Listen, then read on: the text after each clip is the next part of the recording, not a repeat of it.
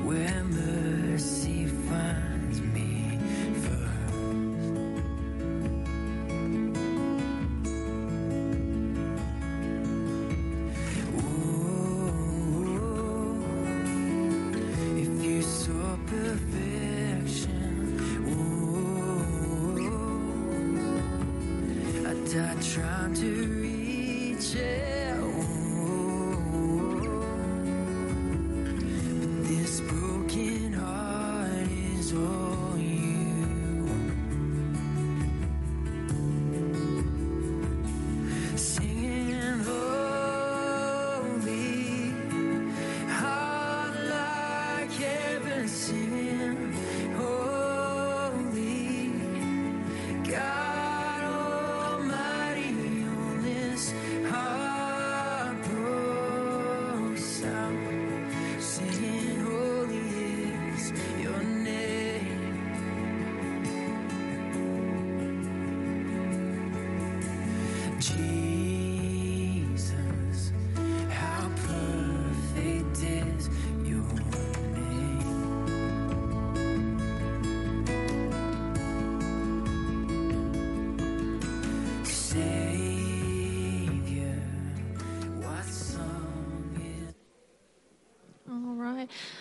Hello, Lake Church, and good evening to our online audience. It's good to see you guys.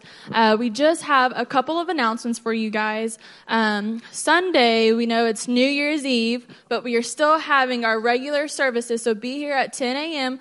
Um, and join us for service. We would love to see you guys, um, or tune in as well.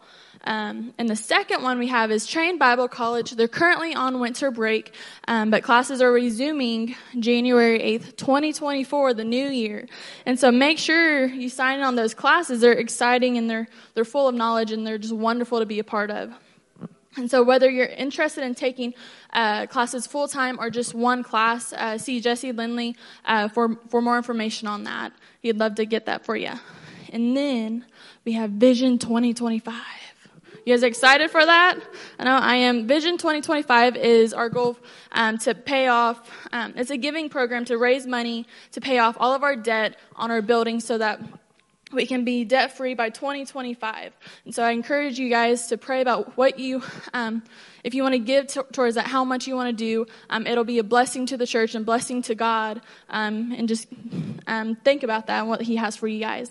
And we also have several ways for you guys to give.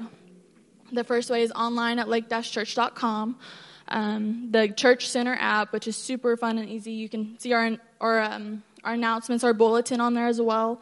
There's also a text to give, and the information on that is on your seat backs.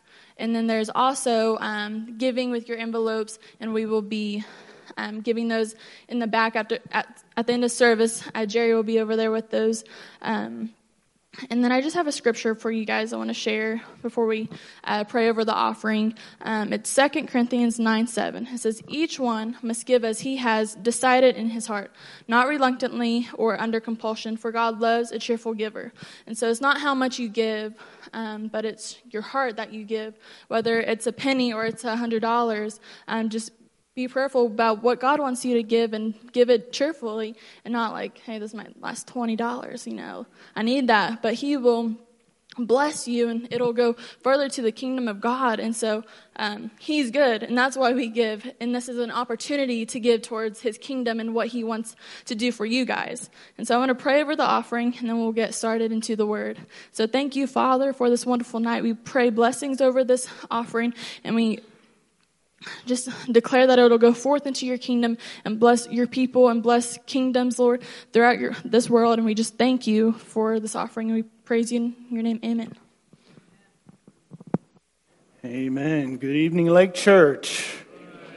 All right. Praise the Lord. It's good to be in the house of the Lord tonight as we continue our study in the book of Galatians, verse by verse. Uh, but before we do that, we are we do have a little bit of business to take care of. One of our little uh, babies here at the church has been in the hospital, which she's doing much better. But uh, we are going, they asked for a prayer cloth, so we're going to anoint this cloth. And uh, we're going to pray over it, and then I'm going to put it in my pocket while I preach. You know, Paul, they used to, the book of Acts said he had handkerchiefs hung on him while he preached. Then they took those and laid those on sick people, and their sickness and disease left them. So can you believe with us tonight for the full healing and manifestation uh, in the life of Hallie Mullins? So, Rebecca, would you come and let's help me out with this here. Would you get the oil? And then, um, there you go. I know it's a lot. A lot of Holy Spirit. Sorry, Spirit. It comes out quick. Yes, it does. All right. All right, there you go. All right, hallelujah. Let's stand, everybody. We will just pray over this together, release our faith. Father God, we thank you for your word, and we take you at your word, Father God. We judge you faithful. We thank you, Father, that your word is forever settled in heaven, Father God. And so according to your word, Lord, we release our faith uh, that by the stripes of Jesus, Hallie Mullins is healed. And we just give you praise that that is a reality. And we just command her body to respond to that word, Father God, right now in the name of Jesus, that every cell and every system of her body receive perfect health in the name of Jesus. And we thank you, Father God, that according to the authority in Jesus' name, the highest authority in all of creation, Father God, that it is done. And we thank you for it, Father God. We command the infirmity of sickness to leave her body right now in Jesus' name. And for the divine life of God to quicken every part of her body, every cell, every system. We command the respiratory system to function in perfect health the way that it was created to function by you, Father God. And in Jesus' name, we give you praise and we give you thanks for it. And we just look ahead right now, Father God, to the testimony of her healing, and we rejoice ahead of time, Father God, for it is done in Jesus' name. We thank you for it. Hallelujah. Give the Lord some praise. Amen. And you can be seated. Thank you, Jesus. Glory to God. Man, I tell you, God is so good. Amen. So we're going to continue our study tonight, and uh, we left off at Galatians chapter four, verse twenty. Last week. So we're just going to pick up right there where we left off. And uh, just to kind of preface this, Paul has been talking about uh, the the theme of sl- of sons versus slaves. As I study uh, chapter four, that's what I see as the predominant theme, is sons versus slaves. And so Um, we were once enslaved, uh, but we have been liberated into sonship, which was God's desire all along. He never just wanted slaves or just servants, but he wanted sons. And if you understand, sons serve, but they do it from a different mindset. They don't do it from a mindset of obligation, but ownership. See, sons are owners. They're a part of the family. They're heirs. There's a whole different mindset. And religion and legalism, which is what we've really been talking about, it's the correction, the theme of correction in the book of Galatians, uh, makes you a slave trying to serve to gain a place that Jesus provided for us as a free gift. I was thinking about on Christmas Day, you know, I was thinking about gifts, and it just, the Lord just quickened in my heart and reminded me of the gift. Because we know Jesus is the gift, but what is the gift that Jesus gave? It's the gift of righteousness. It's the gift of making us as we ought to be. That's what the word righteousness means. It's not just uh, right position, but it's right condition. See, we were created to live in relationship with God. And he created us in his image and his likeness. And Adam's sin caused us to fall from that condition. But Jesus' obedience and salvation that he provided, in that the Holy Spirit now indwells every believer, has changed our nature and changed our condition. Not just our position, but our condition. That's what he meant. That's what Paul meant when he said that if any man is in Christ, he's a new creature.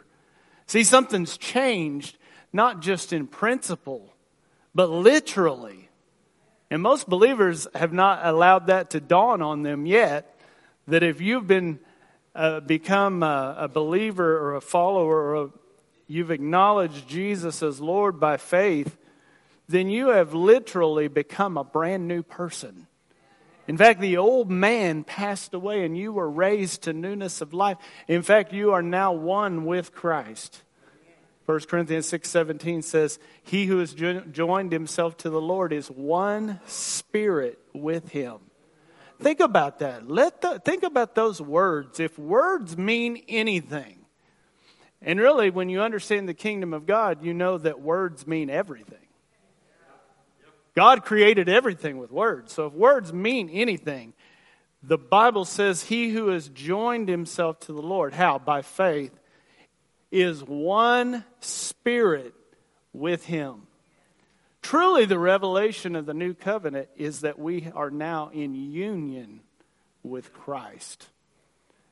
In fact, Jesus said the Holy Spirit would come to reveal that in the day that the Holy Spirit comes, that we would know that he's in the Father, uh, the Father's in him, he's in us, and we're in him. He's revealing this divine union. See, becoming a Christian isn't just joining a religion.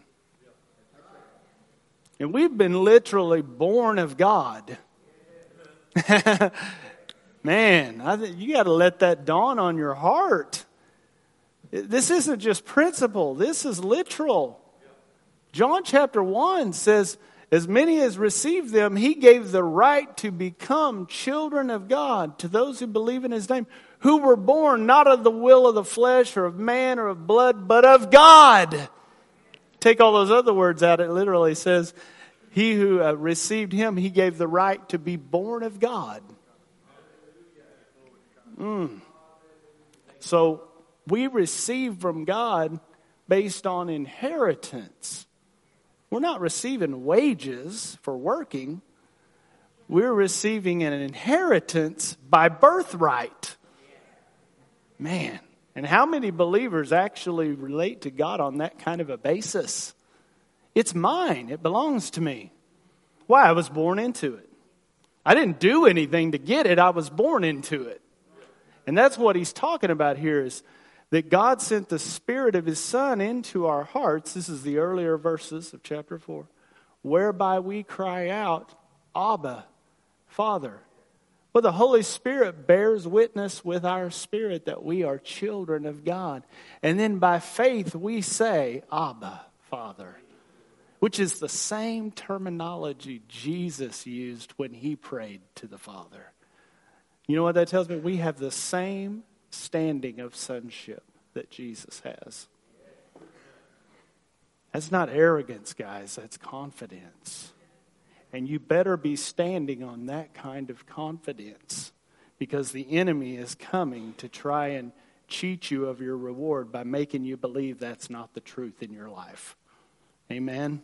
So that's what he's dealing with. He's dealing with people who have come along and brought doubt into the minds of these Galatian believers to try and get them to begin to trust in their own works rather than fully trust in the finished work of Jesus Christ alone for their salvation. So in verse twenty-one, he says, "Tell me, you who desire to be under the law, do you not hear the law?" Here is a great point that I have meditated on, is that people don't struggle with legalism because they don't understand the gospel. They struggle with legalism because they don't understand the law. They don't hear. This word hear means understand. And this, look what he says. He says, you who desire to be under the law, do you not hear the law? What's he saying? Do you not understand what the law says? And we've been talking about that.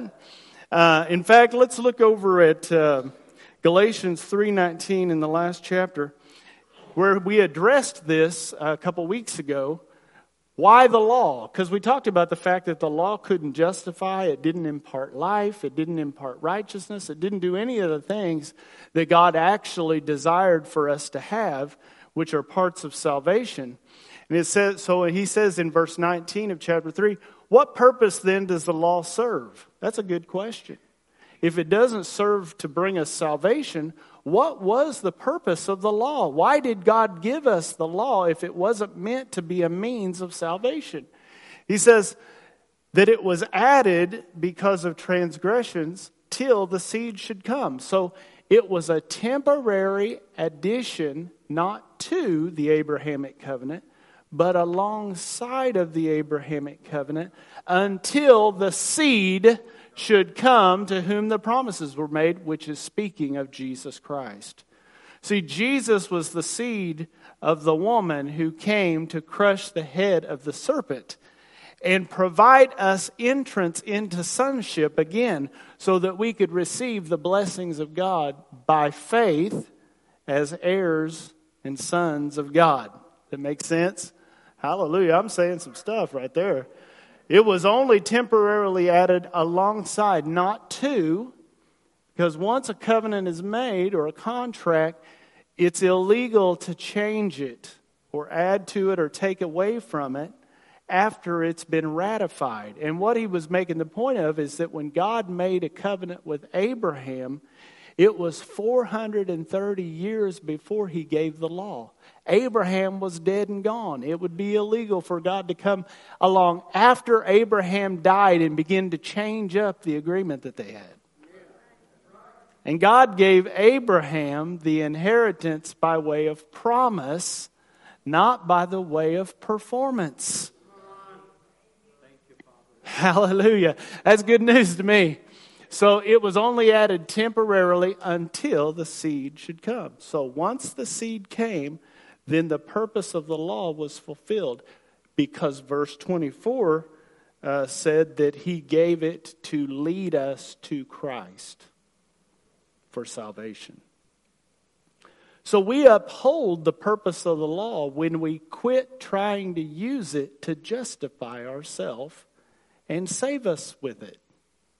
That makes sense? We uphold the purpose which God gave the law for when we begin when we quit trying to use it to perform in order to qualify ourselves for things that Jesus already qualified us for. Man, I'm just going to let that sit there for a minute. The purpose of the law was to lead us to Christ. So what it shows us is that we could never save ourselves. You know, in the fullness of time, Christ came. Why, why the fullness of time? Because it was long enough to show us that if anybody could be justified by the law, it would have happened by then. And not one person was ever justified by the law. In fact, the Word of God says no flesh. That means not one single person will ever be justified by law, which means by their own performance. Only by the perfect performance of Jesus Christ. So the law was never given for that. Romans chapter three verse nineteen says, "Now we know that whatever the law says, it says to those who are under the law, that every mouth may be stopped." What's that? Everybody's uh, mouth may be stopped from believing that they could ever justify themselves before God by their performance. All of your reasonings are taken away.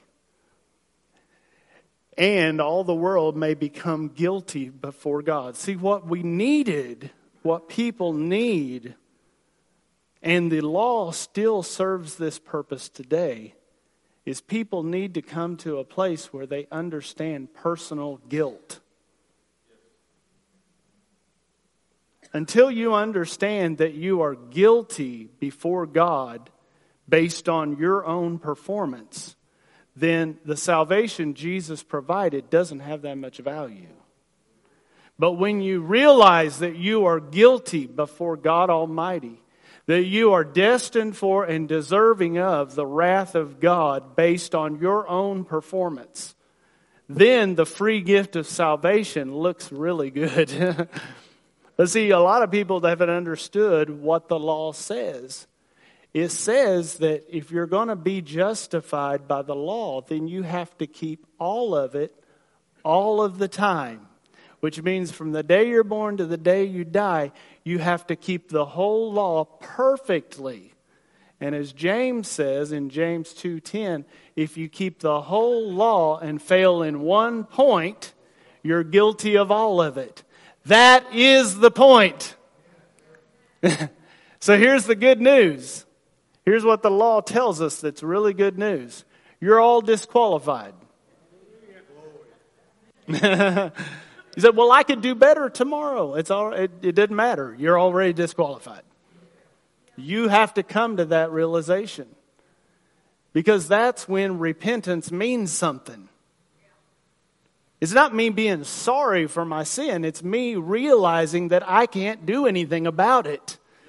And I qu- I come out of the state of unbelief and I come to the place of faith in Jesus as my only hope, Hallelujah. My only source of salvation. And I put my faith completely in what He did and none at all in what I do.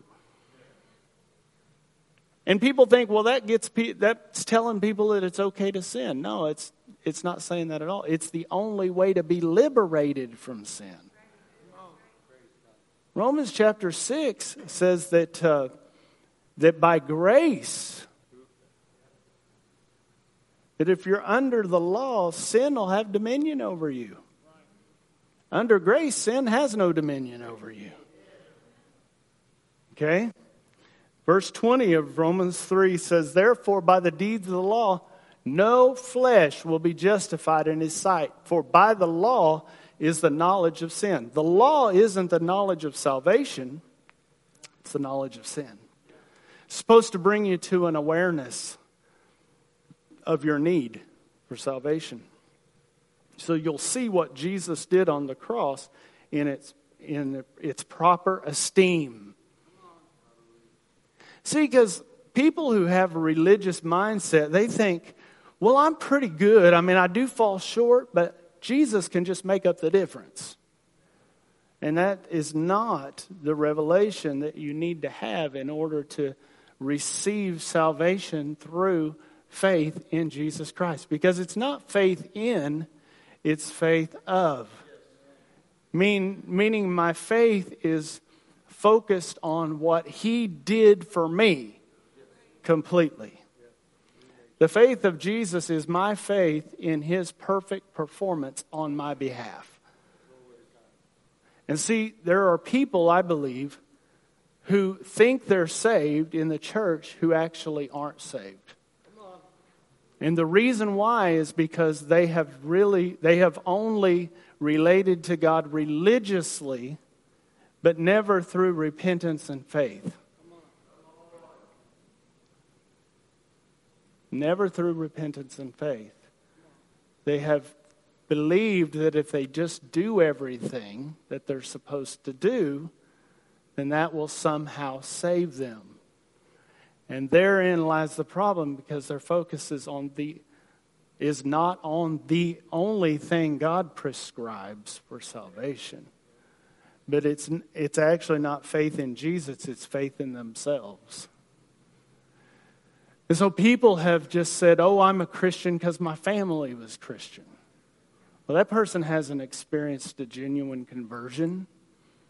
They have not come to a place of repentance where they realize that they are a sinner, that they are deserving of and destined for the wrath of God. They're deserving of and destined for hell. And so they put their faith fully in what Jesus... It's kind of like uh, putting on a ba- uh, putting on a uh, uh, parachute. Your trust is fully in that parachute. Because you know you can't fly. So when you put that thing on, your trust is completely in that parachute. See, does that make sense? See, but a lot of people, they got trust in the parachute and them. This will liberate you. It'll liberate you into what God desires for your life. You can get on past trying to just work out your salvation. And what I mean by that is just trying to be justified. And you can get on into what God has for your life. You know, because a lot of people, they stay around the door. I don't know if you remember, Pastor did a message called Grilling for God. And he, what he did is, it was called... Uh, Oh, gosh, we did Tabernacled, but he did uh, Camp Yahweh. That's what it was. And he talked. we talked about the difference in the uh, three dimensions of the tabernacle. And out in the outer court, there's the brazen altar where they offered the sacrifices. And then there's the laver where they washed. Those are symbolic of the new birth. It's the sacrifice of Jesus. The brazen altar is the cross. And then the laver is the new birth. And uh, Pastor was talking about how most people live their life just out at the altar grilling for God. They're just offering their sacrifices, and they never move past that into the other dimensions of salvation that are available to them. They never actually really find fullness of faith just in the fact that they are a son of God, that they are justified in His sight, and they have been made the righteousness of God as a new creation. And they're just grilling for God. You know, I've heard these people. Well, I hope I make it to heaven. Well, you better know before you die. If you're waiting to find out when you get there, that's a little late. But the law is the knowledge of sin. It's not the law knowledge of salvation.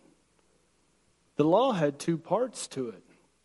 It had the commands and ordinances, and it had the uh, the sacrificial system. And the sacrificial system was given with the knowledge that they were going to sin. Okay? The sacrificial system was all fulfilled by Jesus on the cross. We all failed to keep the commands and ordinances, and so we needed the sacrifice in order to be saved, to be forgiven. And that's what the gospel is. It's the proclamation of what Jesus did for us, so that we can put our faith in what he has done for us, and we can receive the free gift of righteousness. We can take on the new identity of being sons and daughters made in the image and in the likeness of God, with an inheritance that's available to us now, which is the Spirit of God living and dwelling on the inside of us. And the mark of a son of God is that they are able to be led by the Spirit of God. Yeah. Amen. Man, what a rich... What a rich salvation and inheritance we've received, that every single believer is indwelt by God himself. And we can have a personal relationship with God. Why? Because we've been reconciled to him. In fact, he reconciled himself to us. Second Corinthians chapter five says that God was in Christ, reconciling the world to himself, not counting their trespasses against them. He was counting our trespasses against Jesus. And he was judging and condemning sin in the flesh and in the body of Jesus Christ, so that it could be fully punished and fully dealt with, fully judged in the body of his Son, so that we could freely be forgiven and freely receive the benefit of having the Spirit of God dwelling on the inside of us and bringing the fruit of the nature of God into our life, which is love and joy and peace and patience and goodness, kindness, gentleness, faithfulness, self-control, the very nature and character of God manifesting in our life by faith. So we could live in newness of life. Listen, I'm not teaching you that we don't have newness of life. I'm teaching that we do, but I'm teaching that it comes by way of faith in the finished work of Jesus, not in your own works. Hmm, those who walk in intimacy and relationship with God will put on display these fruit. In fact, the evidence that you are walking in the Spirit is that love, joy, peace, patience, goodness, kindness, gentleness, faithfulness, self-control are a part of your life. It's the evidence. It's not the way to. It's the evidence of it. Hmm. Because, you know, people can, people can be doing religious things and not have the fruit of the Spirit manifested in your life, in their lives. There are very religious people. There are people who pray three times a day, facing certain directions. Let me just say this. They're more devoted to their rituals than you are. They're more devoted in prayer than you are.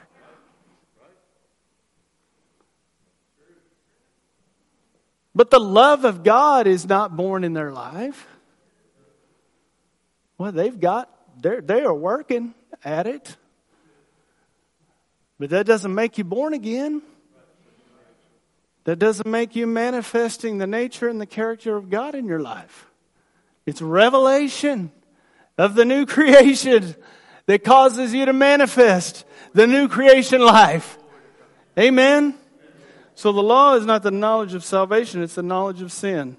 Let me show you this. Jesus always dealt with legalism. It's what he faced all the time. I challenge you, go read all of the stories that Jesus tells. More and more, as I read through the Gospels, I find it is always dealing with legalism. Always! Look at this. Luke chapter eighteen says, and also he spoke this parable to some who trusted in themselves that they were righteous and despised others. I'm just going to let that sit there for a second. I'm gonna, I want you to read that. The parable that Jesus is about to tell, he spoke it to the people who were standing there, who were trusting in themselves that they were righteous and they despised others. There is the way that you can recognize people who are trusting in themselves, is they are always looking down on other people and the fact that they are not doing everything that they're doing.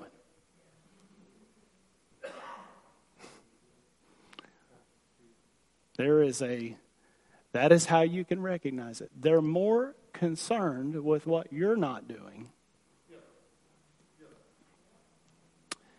Okay, so he says this to them. Two men went up to the temple to pray.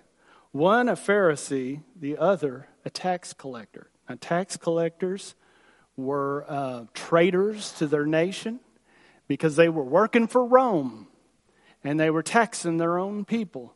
And they were lining their pockets by charging too much tax to their own brethren. So tax collectors were despised and they were looked down on as some of the worst sinners that there were. And so Jesus picks them. Oh, man, I love Jesus. Because he got them right here. They thought, oh, man, he is going to put the smack down on the tax collector. I love the way Jesus did. Man, he started telling the story. He said two men went to the temple to pray, one a Pharisee, and the Pharisee, you could just see them. One a Pharisee, one a tax collector. You know, the Pharisees were going, I know exactly what you're talking about. Oh, but then he turned the tables on them. The Pharisee stood and prayed thus with himself. God, I thank you. I could just hear him. God, I thank you that I am not like other men. Extortioners, unjust, adulterers, or even this tax collector. I fast twice a week. I give tithes of all that I possess. Can you just hear the self-righteousness in those words? And the tax collector, standing afar off, would not so much as raise his eyes to heaven, but beat his breast, saying, God, be merciful to me, a sinner. He got it. He got it. Jesus says this, I tell you, this man went down to his house justified, rather than the other. For everyone who exalts himself will be humbled, and he who humbles himself will be exalted. You know, the very next thing, which I'm not going to go to because it would take too long. The very next thing that Jesus talks about after this is that you have to, if you're going to enter the kingdom of God, you have to enter as a child.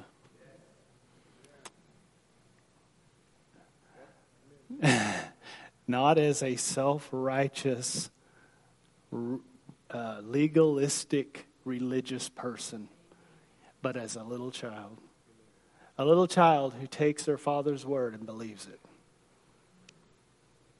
And so Jesus, all of his parables, man, as I read them, you know, the one where he talks about the the uh, the vineyard owner who goes out into the market and hires people at different hours of the day. He's talking about legalism. Because the ones who started early could not believe that the ones who were hired last got the same thing that they got. And they said, we've borne the burden of the work in the heat of the day, and you're going to give them the same thing you gave to us?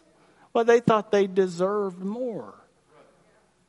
It's always Jesus, because there are two ways men try to justify themselves, either by legalism and performance or by grace and faith. It's the only two ways. We see it in Cain and Abel. Abel came by faith and offered the sacrifice of a lamb, a substitute. Cain came with the work of his hands. The way of Cain is legalism. He was trusting in what he produced rather than in the prescribed offering of a blood sacrifice and substitute that God had told them to bring. And so this is the battle all the way through. Let's go back to Galatians chapter four, verse twenty-two.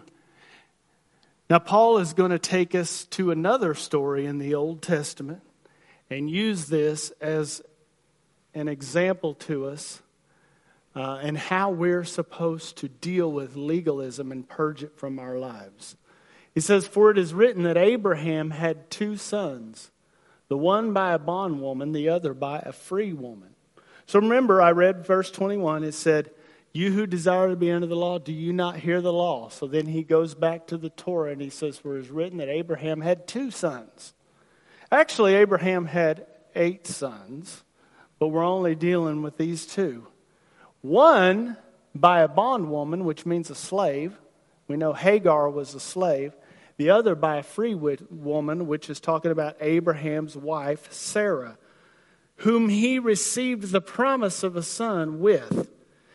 The fact that she was barren and he was old, they weren't able to produce a son themselves. And God said, "You're going to have a child." But he who was of the bondwoman was born according to the flesh, and he of the free woman through promise. See, here's the difference. The flesh is performance. Here's what happened. God gave Abraham and Sarah this promise of having a child. But there's always, it's always, when we receive something in the kingdom, it's always seed, time, and then harvest or manifestation. The problem comes not in the seed, because the seed is perfect. When God says something, that's seed. The problem comes in the time. Mm. And what happens is when it looks like the promise isn't going to manifest, we start trying to figure out what we need to do to make it happen. Man, that's the problem. Proverbs says, "Hope deferred makes the heart sick." When we see the prom- our hope of the promise manifesting hasn't come yet, we start to get antsy. We start to wonder, man, is it ever going to happen? Why, God, why? How, God, how? When, God, when? How many people have asked those questions? And then the carnal mind begins to say, I have an idea. I have an idea. Maybe God would have us do this. We want to help. God doesn't need any help. In fact, the seed sown in the heart, believed, will produce the manifestation of what God promised. Either he, either, either his word is true or not. Faith is taking God at his word. Oh, man. Let me see where I'm going here. Ishmael, the son of the slave girl, was a child of the natural realm. But Isaac, the son of the free woman, was born supernaturally by the Spirit, a child of the promise of God. See, what happened was the carnal mind and unbelief in Sarah said, I don't think this can happen. So here's an idea. Go get my handmaiden and have a child by her, and I'll take it as my own. Culturally, they did that all the time. In fact, when you look at Jacob, uh, Jacob's life, they did that. His wives actually had children by their bondwomen. So Sarah thought, I can't have a child. And she didn't have the patience to wait. So they decided, hey, let's just do this, and this will this will bring about the promise of God. We'll have a child, and God can bless him. Well, after all, he'll be a son of Abraham. And weren't the promises given to Abraham? The problem was, the promise was given to Abraham and Sarah's child. See, we get all we get in our, our own natural thinking and we produce Ishmaels. Mm. And boy, I tell you what, they produce something we're still dealing with today. A product of the flesh. Now remember, he's trying to show the difference in how we're supposed to relate to God uh, and and correcting legalism. Verse twenty-four, which things are symbolic? For these are two covenants, the one from Mount Sinai, which gives birth to bondage, which is Hagar. So what he says is he takes the life of these two women and their children and says this is actually symbolic of the two covenants that God made. One was given at Sinai. We know that that is where Moses received the law, at Mount Sinai. What's interesting is Sinai was outside of the land of promise. Mm. So the law was not given inside of the promised land. It was given outside of. And so this is symbolic of the son who was born to the slave woman. And this covenant at Sinai gives birth to bondage. And I tell you what, think about that. For this Hagar is Mount Sinai in Arabia and corresponds to Jerusalem, which now is and is in bondage with her children. So when Paul was saying this, he was pointing out the fact that Jerusalem, natural Jerusalem, which was clinging to the old covenant and performance and self-righteousness, was in bondage not only to the law, but also to Rome. And you know, when Jesus came and he started talking about them being slaves, they said, we're not a slave to anybody. They were under Roman occupation. That shows you how much religion will blind you to your reality. They said, we've never been, we're sons of Abraham. We've never been slaves to anybody. They were under Roman occupation at the time. They were not only slaves to Rome, they were also slaves to sin. And if you're a slave to sin, you're a slave to Satan. And the law never delivered anybody out of sin. It gives birth to bondage. And Jerusalem, as a as a example of that, was in bondage at the time when Paul was writing this, which was after Christ. Man, I hope you're getting this. But the Jerusalem above is free, which is the mother of us all. See, we're born of God. When Jesus said you must be born again, if you look at that in the original language, it means you must be born from above. A spiritual birth, not physical. This isn't natural. This isn't something we produce. It isn't something we do. It's something that we receive by faith. And when we recognize Jesus as Lord and we believe in our heart on the gospel, we are born from above. We are born of God. We receive a new life. We receive a new spirit. We become a new creation in Him. We become sons and daughters of Almighty God. We are made, we are made again in the image and in the likeness of God. This isn't something you can do. This isn't something you can do just by your behavior modification. You could quit sinning from now until the end of your life. If you're not born again here tonight, you can stop sinning from now to the end of your life. You can attend every church service. You can give tithes faithfully. You can pray. You can read the Bible. And you'll never be born again. Till you repent of your unbelief and trust in Jesus, you will stay in your sins. Mm. Man, I feel this tonight. I'm, I'm feel like attacking this. It'll never. You, you can. Ne- it will never change your condition. Behavior modification isn't going to do it. But listen, if you get born again, it'll change your behavior. Why? Because He will give you a new heart and a new spirit. That's what Ezekiel thirty-six said. God prophesied that he was going to he was going to institute a new covenant. And he said, I'll give you a new heart. I'm going to take the stony heart out and put a heart of flesh in its place. You know what that says to me? I want to give you the desire to live a godly life. And then he said, I'm going to give you a new spirit. He said, I'm going to take, I'm going to put my spirit in you. Which means ability. So not only are you going to have the desire to live for God, you're going to have God's ability to walk in what he has for your life. Oh my gosh. That is so awesome. I could never. Listen, I was raised around church. I tried to walk the walk. I couldn't do it. The law had its desired effect on my life. I realized I could never be good enough to be acceptable to God by my own works. And I'm thankful for that revelation. And then I heard the gospel.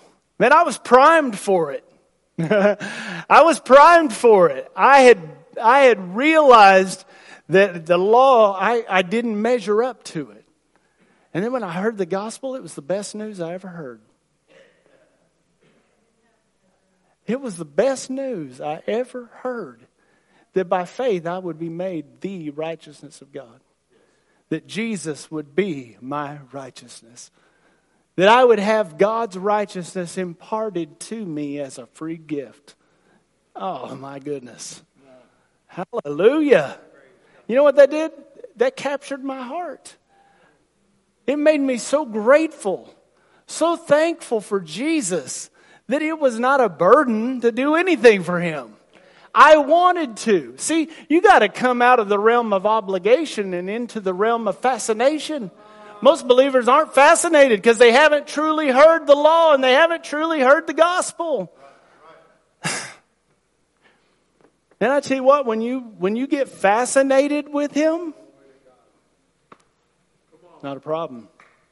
Problem is we haven't had the proper level of fascination for Jesus because we've been so indoctrinated with religion that we're still walking around under the burden of the yoke of bondage.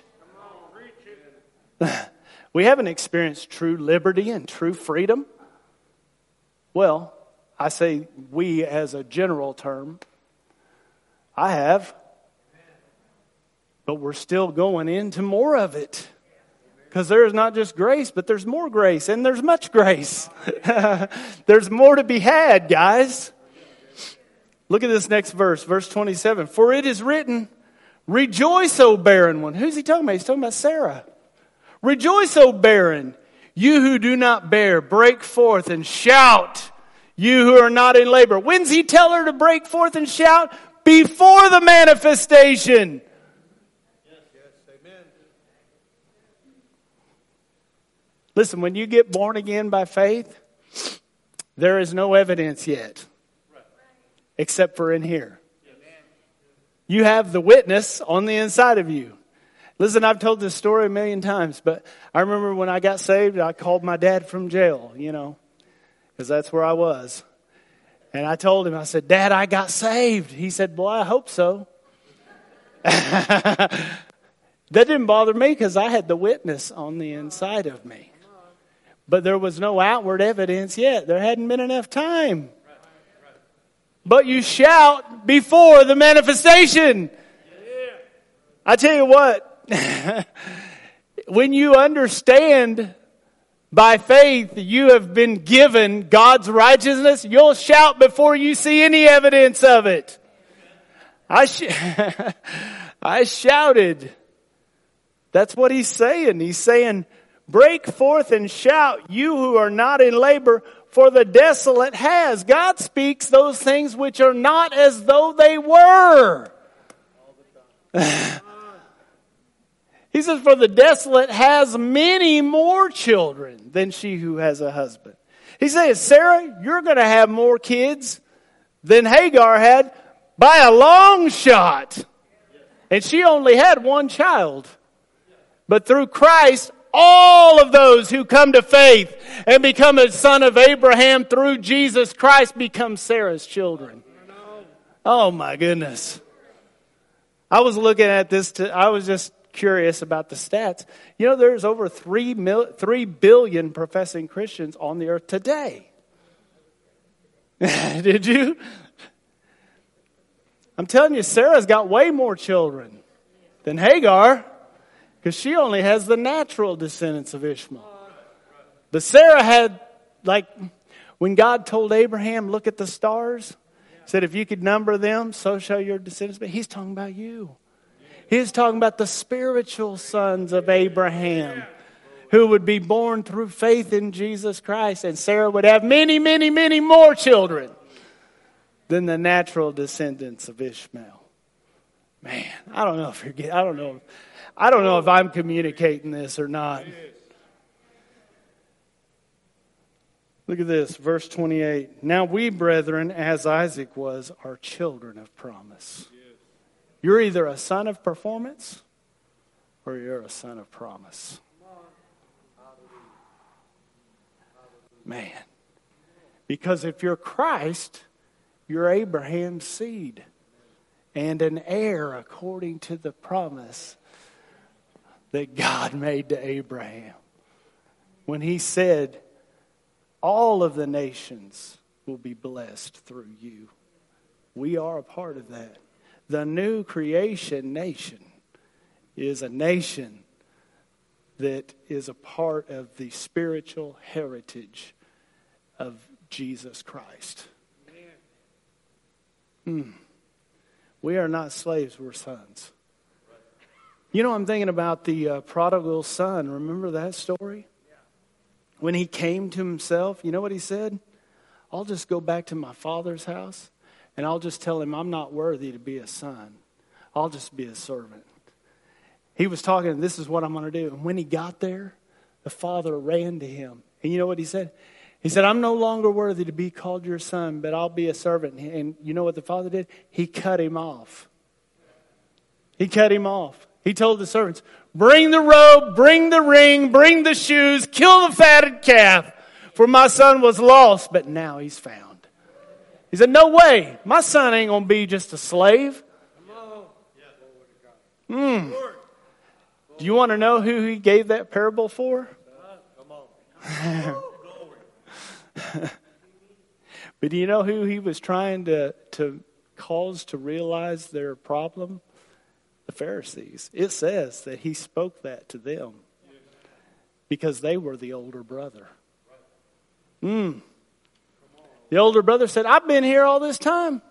I've been working the land. I've been feeding the animals. I've been slaving away. Oh, man, come on now. You know what we need to pray? Well, when prodigals come home, they run into the father before they run into the older brother.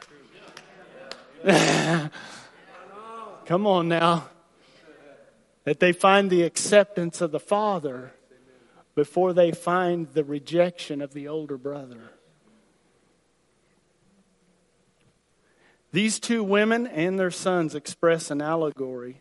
So I'm going to read, I'm reading this in a different translation back at twenty-four. I just want to read through these verses. These two women and their sons express an allegory, become symbols of two covenants. The first covenant was born on Mount Sinai, birthing children into slavery, children born to Hagar. For Hagar represents the law given at Mount Sinai in Arabia. The Hagar metaphor corresponds to the earthly Jerusalem today, who are currently in bondage. In contrast, there is a heavenly Jerusalem above us, which is our true mother. She is the free woman, birthing children into freedom. Dear friends, just like Isaac, we're now the true children who inherit the kingdom promises.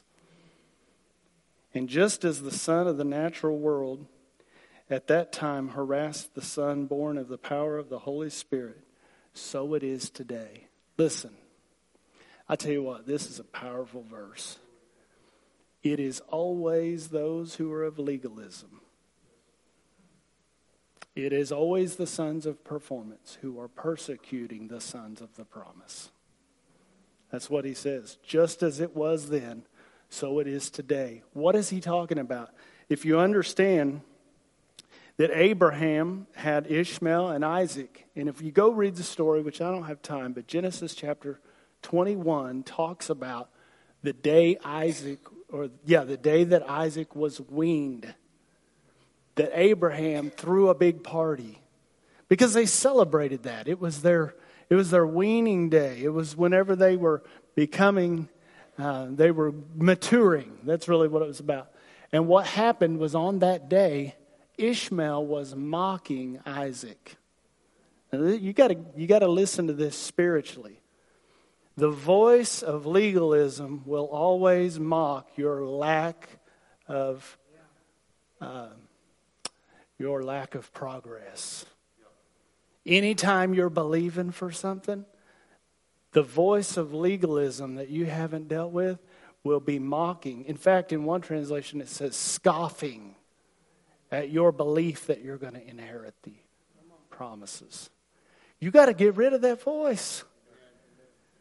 And I tell you what, it, it, Paul says that it was persecution. We don't know exactly what was going on, but it was some kind of persecution of Ishmael against Isaac. This is the way it always is. I'm telling you, people are persecuting those who are purely of grace and faith, sons of promise. Over, it's always those who are of legalism and sons of performance who are coming and criticizing. Hmm. You think you're going to get something for nothing? You get what you deserve. Come on. But anyway, what happened was when his mother, Sarah, which represents grace, saw Ishmael mocking Isaac, you know what she did? She went to Abraham and said, "Get that boy and his mother out of here. For he will not inherit alongside of my son, the son of the promise." I'll tell you what, there's a great spiritual significance to this event that we need to get a hold of. She is saying, law and grace can't coexist. Galatians chapter one, what was the problem? They were mixing law with grace. You'll not receive the inheritance as long as law and grace are coexisting in the same dwelling. So what do we do? What do we do? What does the scripture tell us to do? Expel the slave mother and her son. You know what I find interesting? Other translation says cast out. Remember I told you that this was the elemental spirits of the world use legalism to put people in bondage? I find it interesting that expel and cast out are words we use for getting rid of demons. Man. What does the scripture tell us to do? Expel the slave mother with her son. What are we talking about? Are we talking about a person? No, we're talking about a spirit of religion. Mmm. We're talking about a spirit of religion. You know what killed Jesus? The spirit of religion. The spirit of legalism. Man. Getting quiet in here. Expel the slave mother with her son. The son of the slave woman will not be a true heir, for the true heir of the promises is the son of the free woman. You have to expel legalism from your life if you want to experience the inheritance, because those two can't coexist. Remember, I told you earlier in this study, law doesn't balance grace. It opposes it. The law is not of faith. Galatians three twelve, the law is not of faith. The problem is, is because we have not fully embraced the truth, we're afraid of getting rid of the law because we don't know what's going to cause us to live right.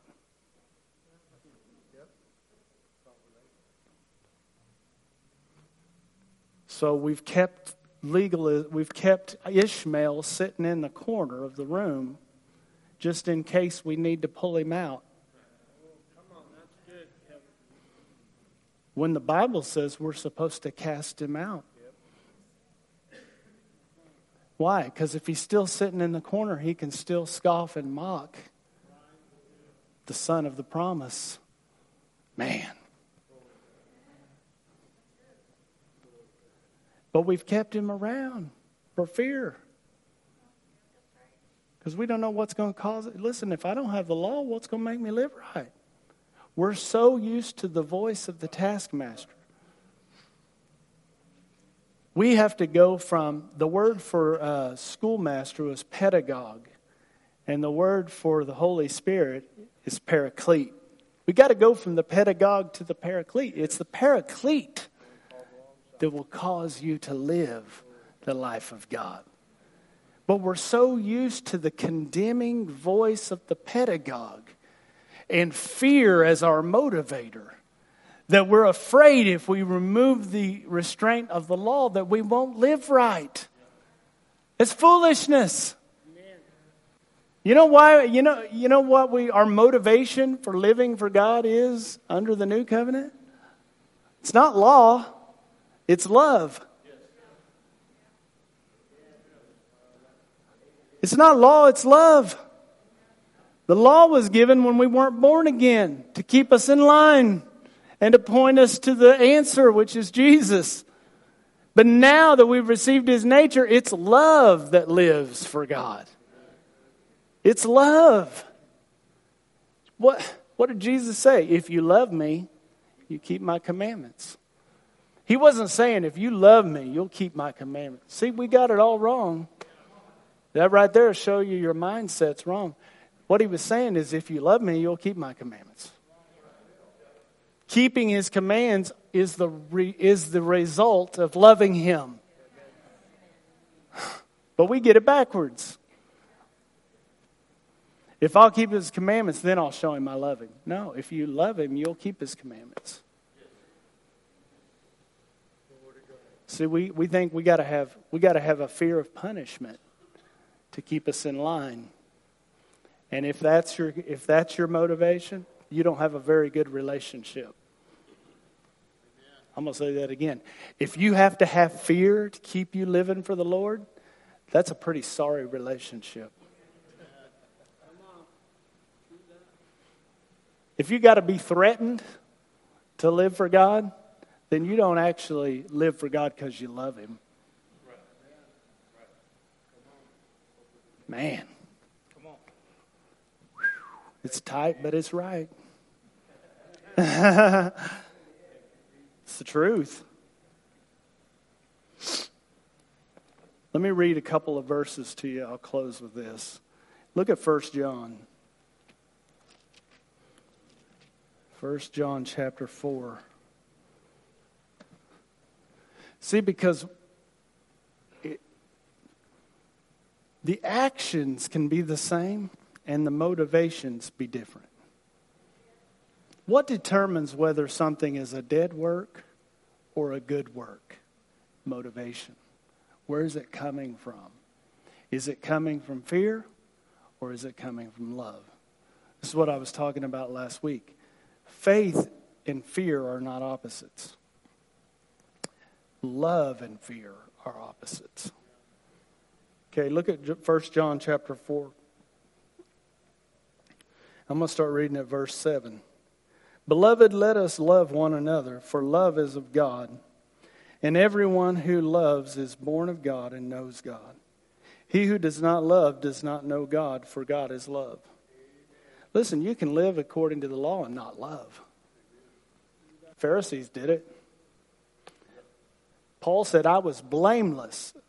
According to the righteousness that's of the law, I was blameless. But Paul was killing Christians. He didn't have love.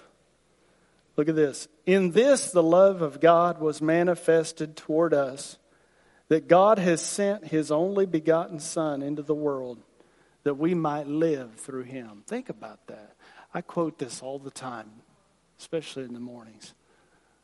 I thank God for his love, and that in this is love, that it was manifested in that he sent his Son so that I could live.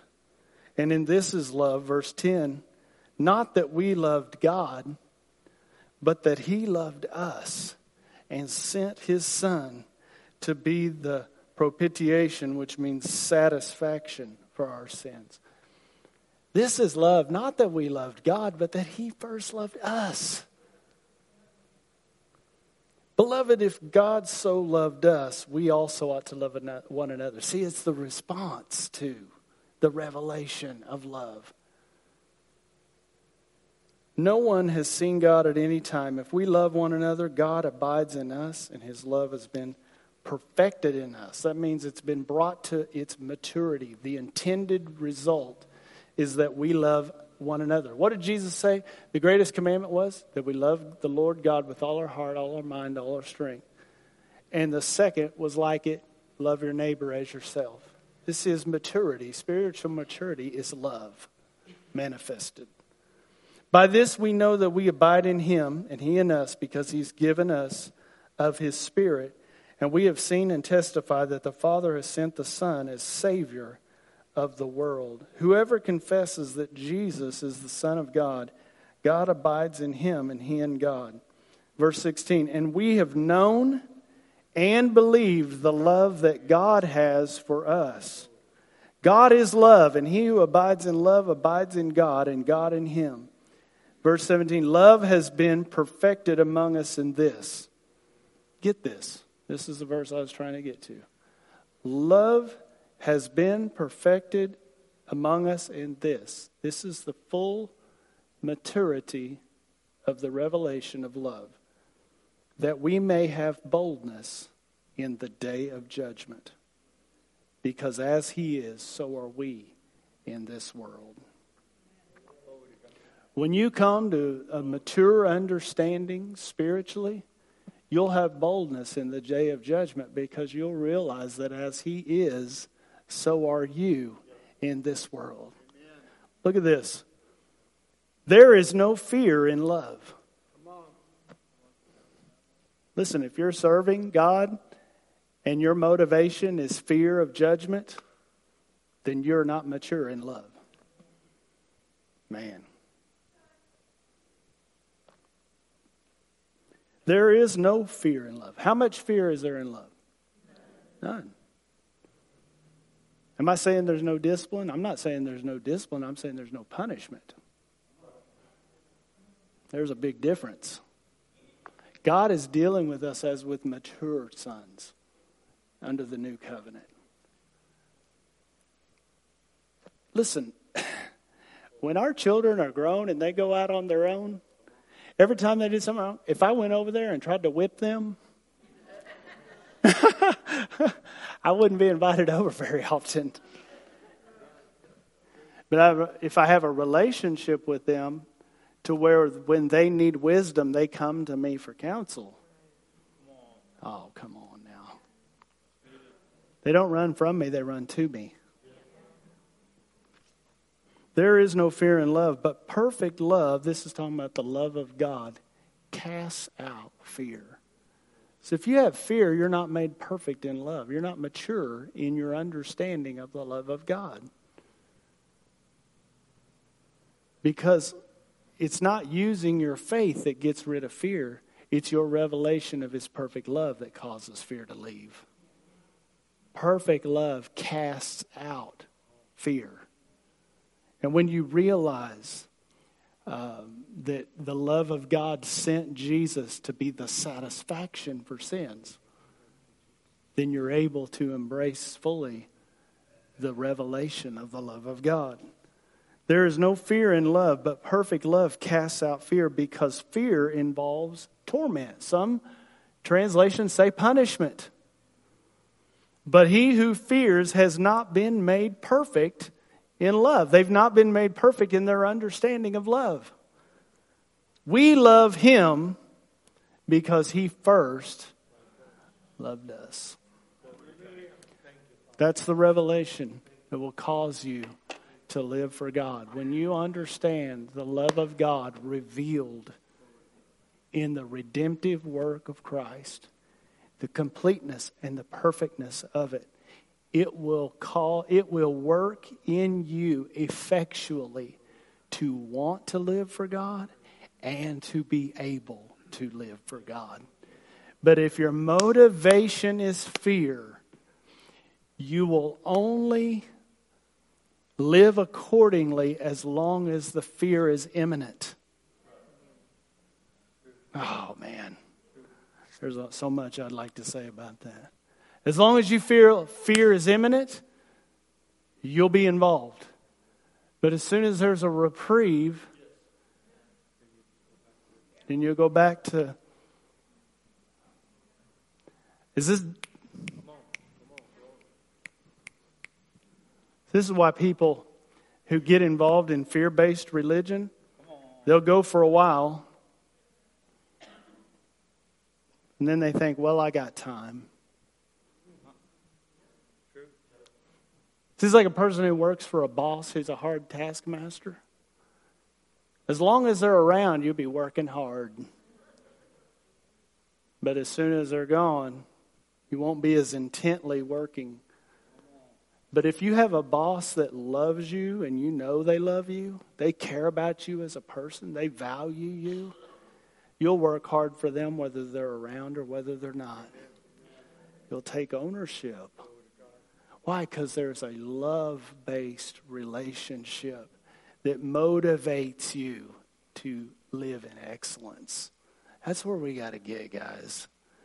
If we want to see what God wants to see in and through our lives, to where we are zealous for for the things of God, that we're zealous to reach people. You know, you got to be excited about your message if you want. You know, I, I think a lot of people shy away from witnessing a lot of times because they're not sure their good news is really as good as it should be.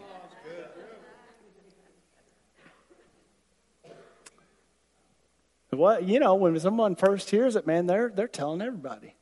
But then what happens is they get indoctrinated with religion, and suddenly they're walking around burdened down with a yoke of bondage, and they're they're not sure they're going they're not sure they they can give that to somebody else. It's kind of like, listen, if you go to a restaurant that is excellent, you tell everybody about it. No one has to say, now you better go tell them about it. You can't keep them quiet. When you've tasted and seen that the Lord is good, nobody's got to tell you you need to go out and share it with somebody else. You're going to shout it from the mountaintops. Amen. How beautiful are the feet of those who preach the good news, who bring good tidings. That's what we got to get, is that we've got the best news that's ever been given, and we're supposed to give it away. If we believed it was as good as it says it is, then we would give it to everybody. Amen. Hallelujah. Father, we just thank you tonight. Thank you so much for your word, Father God. We thank you for the liberty and the freedom of sonship, that we are not slaves, but we are sons who serve in the family business. And you've invited us to be partners together with you, Father God, that you've freed us from the taskmaster of sin and the law and brought us into the liberty of the Spirit, Father God, that you indwell us, that you provide us with the desire and the ability to live for you and to carry out your will in the earth. Oh, we thank you, Father God, for your revela- for the revelation of your love. Father God, in this, the love of God was demonstrated, that while we were yet sinners, Christ died for us. Thank you, Father God. And because he died for us, we desire to live for him. We thank you, Father God, and we praise you tonight. We thank you that in Christ we've received every blessing. Every spiritual blessing in heavenly places, that we've received the very righteousness of God by faith. We thank you for it, Father. I pray that these truths settle in the minds and in the hearts of your people, Father God, and produce the grace for us to live the higher life, the life of your design, that you desire for us from before the foundation of the world. Hallelujah. It's an honor, Father God, to be a part of your family. And we pray, Father God, that we are so conformed to the image of Jesus that the world thinks we're fools and that the religious, mm, that they persecute. We receive the persecution of the religious and the uh, label of being fools in the eyes of the world. But for those who are being saved, hallelujah, the power of God. We thank you, Father, in Jesus' name.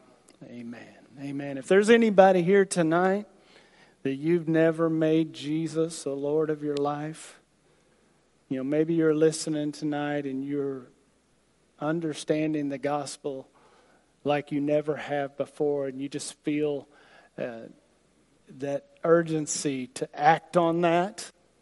I want to invite you to come up and let us pray with you. Let us minister to you. If you're online and you have that same desire, you never made Jesus the Lord of your life. Maybe you've just been in religion, but you want to make sure that you're a son of God by faith. We invite you to reach out to us online on whatever platform you're watching on, and we'll get back to you. Um, so if that's you tonight, don't leave here without coming and seeing one of the ministers up here after service. And don't forget, we will be here Sunday morning uh, at ten a.m. We're going to be having our service. It's New Year's Eve, but we'll be in the house of the Lord Sunday morning. Amen. Can you give the Lord a shout of praise as we close? Amen. Thank you, Jesus. God bless you, and you're dismissed.